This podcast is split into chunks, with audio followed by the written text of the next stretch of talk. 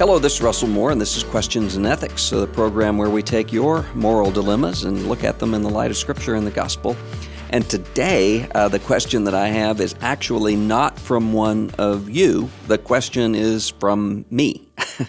and uh, that's because, with all of the news and, and controversy right now about the Ashley Madison hack, for those of you who are not aware of this, it's a it's a website uh, that is designed to help people to have affairs. So people pay in order to find uh, people to commit adultery with. And hackers, of course, have gotten into the uh, list of customers. They've made that list uh, available. And so I've just been, I don't know about y'all, but I've been seeing all week long just one devastating situation after another where people have been caught in this and marriages breaking up and all sorts of, of awful ramifications. So, the question that I have is when this started to happen, because I have to tell you, I assumed when I first saw Ashley Madison talked about on some television news program, I assumed that this was really just kind of a publicity stunt because I thought nobody's really going to be paying money to do this. Well, I was wrong. Uh, millions and millions and millions of people signing up and, and doing this. So I found myself the other day on the phone saying to someone, How could people be this stupid? I mean, how could you think that you're going to go in and uh, use your credit card and uh, you know uh, get involved with some website and that you weren't going to get caught?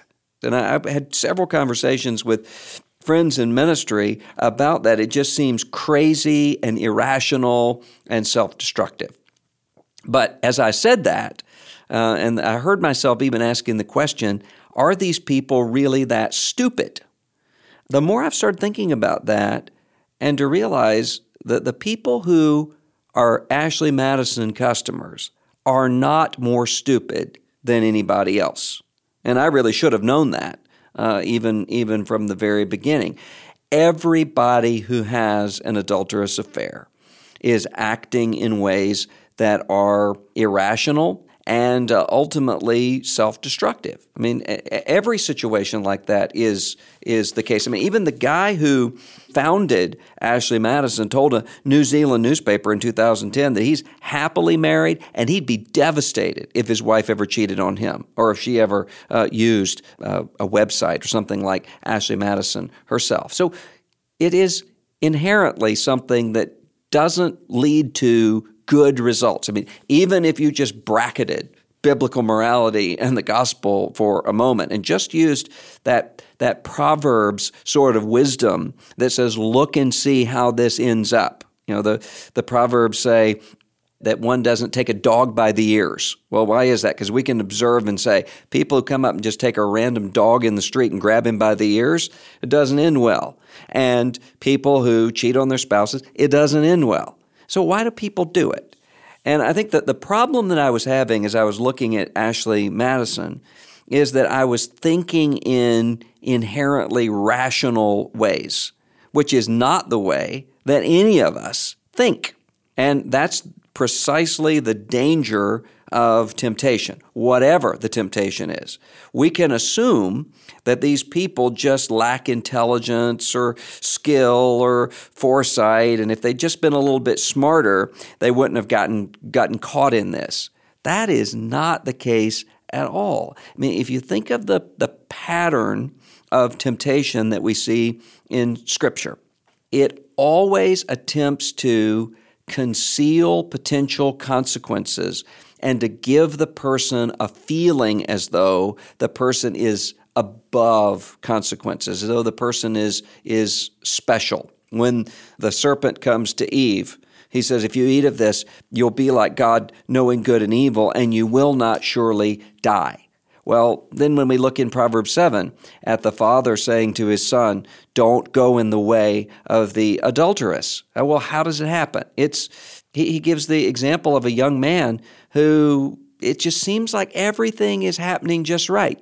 He he goes out uh, onto the street. he happens upon this woman, and she happens to be interested in him. And her husband happens to be uh, out of town, and so she happens to invite him over. And she he doesn't realize that he's being gradually lured toward his destruction, as a as an ox is taken to slaughter. Uh, the Proverbs is is saying to us. And so, what we need to realize is that temptation isn't merely cognitive. People aren't just marking out, here are the benefits of this action and the consequences of this action. That's not the way people think. It's not merely biological either.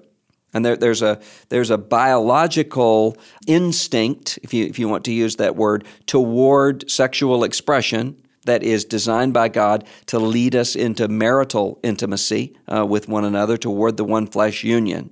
And so it's very powerful. And that is exploited by the flesh, is exploited by what the scripture refers to as both the world, the environment around us, and the, the system of the universe around us, and by the devil by those invisible personages in the universe that really seek our destruction. And the tempting powers come after us in much the same way, whatever your particular point of vulnerability is.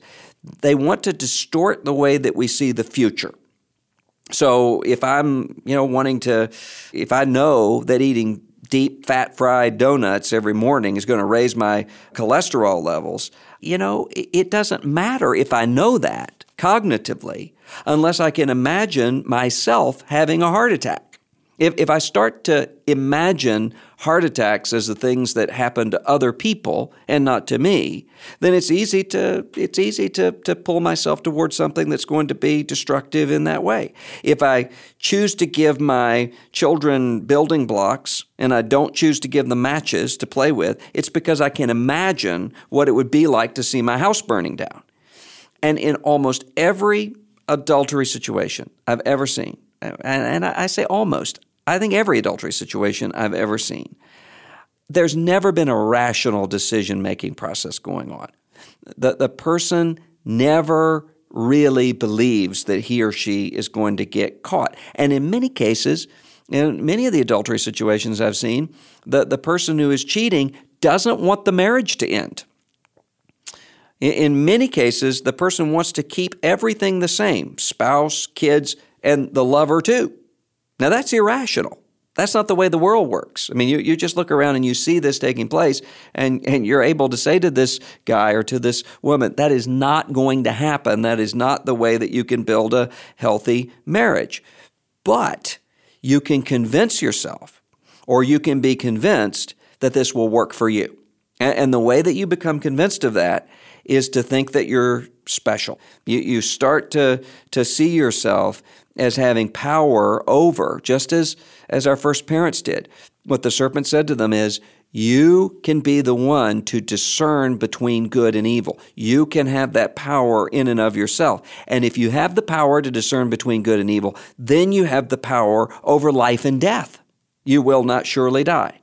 Once we become convinced of that, through whatever reason, we're in a place of deep vulnerability, we're in a place of distance from God. We're in a place of, of, of whatever is going on in our life. Once we fall for that, we can do crazy, crazy things. It's not simply a matter of intelligence. Satan is intelligent, Satan is hyper intelligent. And yet, Satan is able to see and know that God made a promise that he would crush his skull. He is able to see that Jesus of Nazareth has been raised from the dead.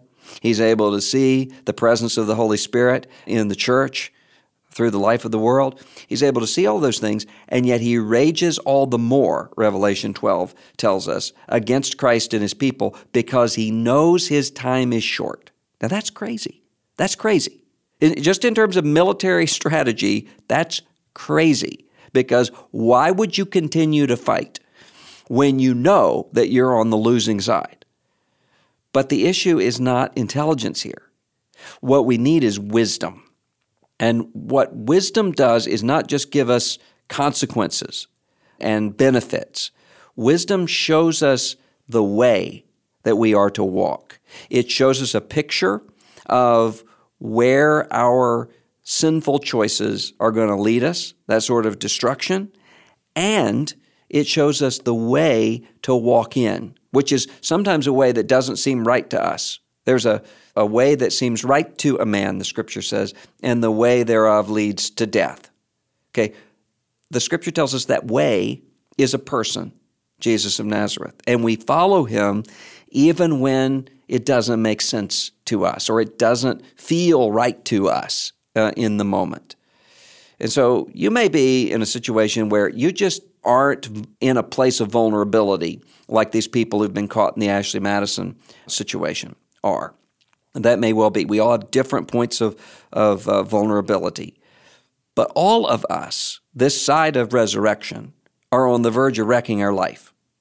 At any point and at any time, we are always walking through the valley of the shadow of death. And the answer isn't going to be found in our talent, it's not going to be found in our strategy, it's not going to be found in our brilliance. It's found only in wisdom, and wisdom is rooted, the scripture says, in fear the fear of the Lord and the vision of his future. And so we're constantly in need of the power of the Spirit. We're constantly in need of mercy. And so if you're tempted to do what I was tempted to do, and to look at these guys caught and to say, how stupid. How could you do that? Well, take pride lest you fall, because intelligence can't save us from this. Planning can't save us from this. Only the Spirit and the gospel can. This is Russell Moore. This is Questions and Ethics. What's your situation that you're dealing with? Do you have a moral dilemma? Uh, maybe a conversation that you're having with a coworker and you're kind of stumped? Or maybe you're uh, reading your Bible and you come across something you don't know how to make sense of it, or maybe something going on in the culture around you or in your neighborhood. You're thinking, I just, I just don't know what to, what to do about this. Uh, well, give me an email at questions at erlc.com, and I'll be glad to take it up here on the Questions and Ethics program. Talk to you next time.